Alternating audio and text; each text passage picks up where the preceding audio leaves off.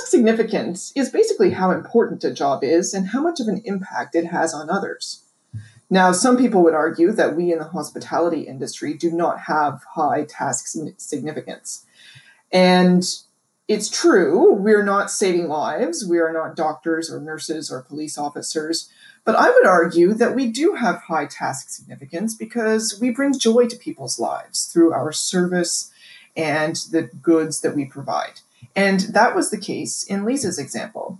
She got to create beautiful wedding cakes, which she then got to present to the bride and groom on their special day.